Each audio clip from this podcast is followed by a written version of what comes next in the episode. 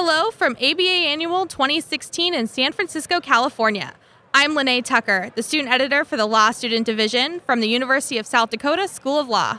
And I'm Chris Morgan, 12th Circuit Governor for the Law Student Division, and I'm a 3L at the Gonzaga University School of Law in Spokane. And I'm Linda Klein, President elect of the American Bar Association. And we're on the road with Legal Talk Network.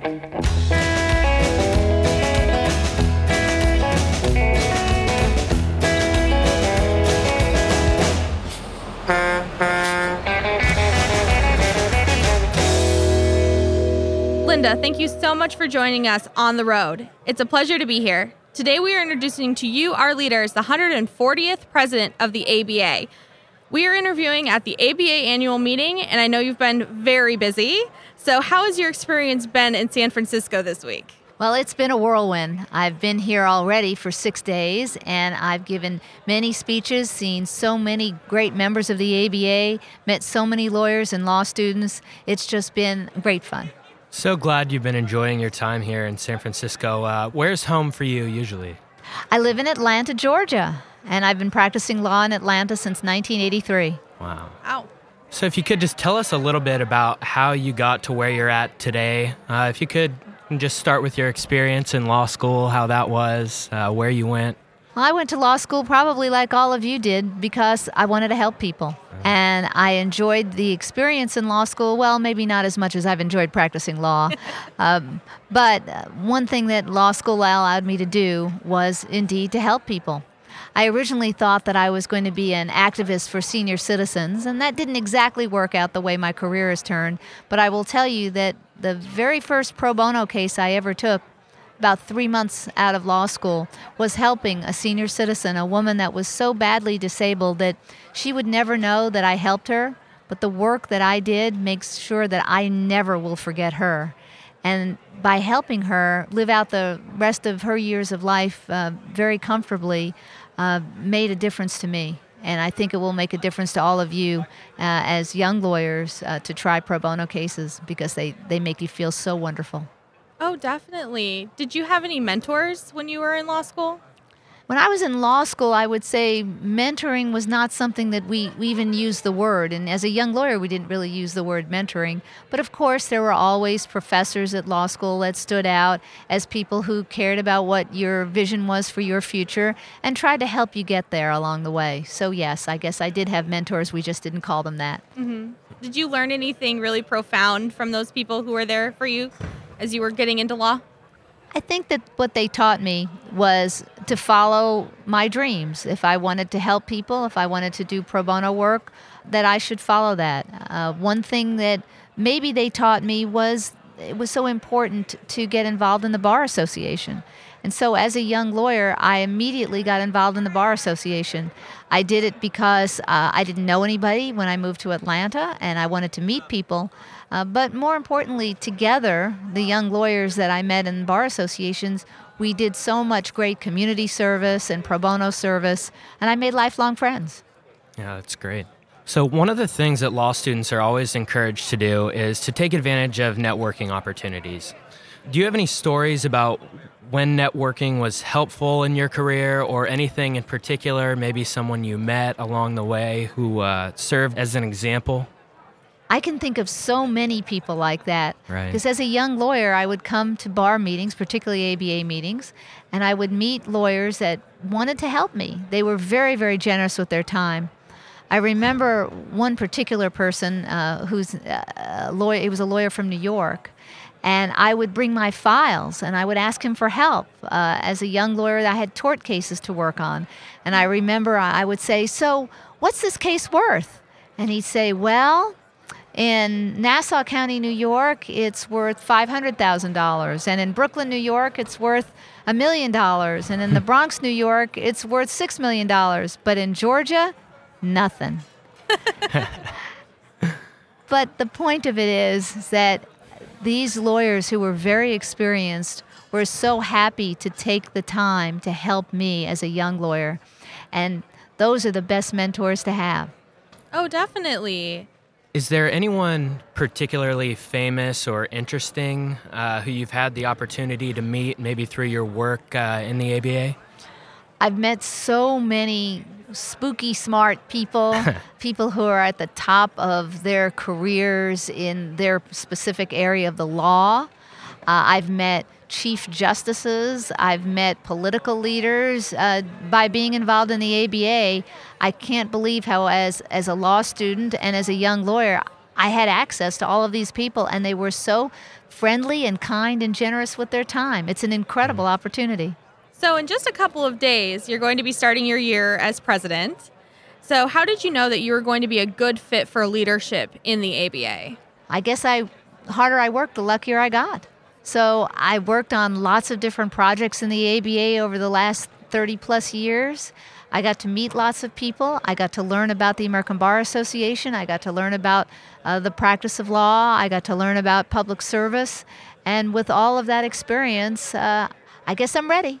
So now that you're in one of the most influential leadership roles, uh, what plans do you have for the association moving forward? I'm glad you asked that question because I'm dying to tell you. Yeah. Well, we have a major initiative this year, and that is bringing legal services to veterans. Uh, American military personnel, they make so many sacrifices, and then they continue to sacrifice after they've come home. Service connected injuries can be very debilitating and it makes it nearly impossible for the veterans to navigate the complicated legal system so that they can get the care they need. And untreated, these kinds of invisible wounds can cause loss of a job or loss of housing, and for some people, unfortunately, it can lead to an encounter with the criminal justice system. So, our veterans returning home, they really do need our help. These are people who took an oath saying that they would die for our freedom and we want to be sure that as lawyers we give back to them as well. So I've launched an initiative uh, to mobilize legal services for veterans, and we've got lots of different things that the uh, people that's serving on the initiative will do. We've got a 20 member commission that's uh, headed by Nan DeRenzi, who is a retired three star Rear Admiral, and Dwight Smith, a lawyer from Tulsa, Oklahoma, who has held several key leadership positions in the American Bar Association. So, among the things that they're going to do is they're going to explore medical legal partnerships and how bringing a lawyer onto the medical team can solve some of the underlying problems that cause veterans to need medical attention, like homelessness. We're going to look at veterans treatment courts because they've been a very successful uh, experiment in many places throughout the United States, try to expand them, to look at whether there's a civil role in veterans treatment courts as well as a criminal justice role. Uh, we're going to engage law schools, the ones that already have veterans clinics and the ones that might want to have them in the future. We're going to look at incubator programs where young lawyers and underemployed lawyers can learn under supervision how to handle many of the problems that veterans have. Most of the problems veterans have are similar legal problems to many Americans domestic relations, uh, landlord tenant issues, debtor creditor issues.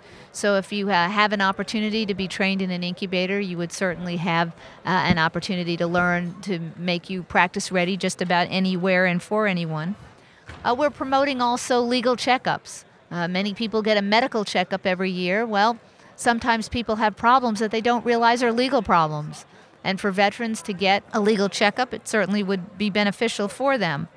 Uh, we're also going to try to address the unique legal needs of women veterans who are homeless. I'm told that the fastest growing homeless population in America is women veterans, and we can certainly do better for them. There are some people who are interested in helping us get a certification for people to specialize in veterans' legal problems, and we're going to be looking at that. So, those are some of the things that the uh, Veterans Legal Initiative is going to do, but there's something that everyone can participate in, and I want to tell you about that. This year, we're going to have two pro bono dates or times that anybody can volunteer to help veterans. Our traditional pro bono week in the ABA is the last week in October. This year, we're extending that first week to get to November 11, Veterans Day. And so we're asking everyone right around Veterans Day to please volunteer to do pro bono legal services for veterans. And then send us your photographs and, and your flyers, and we'll publicize them to show just the amount of good that lawyers and law students are doing to help veterans. But this year we're adding a second pro bono day about six months later at Memorial Day.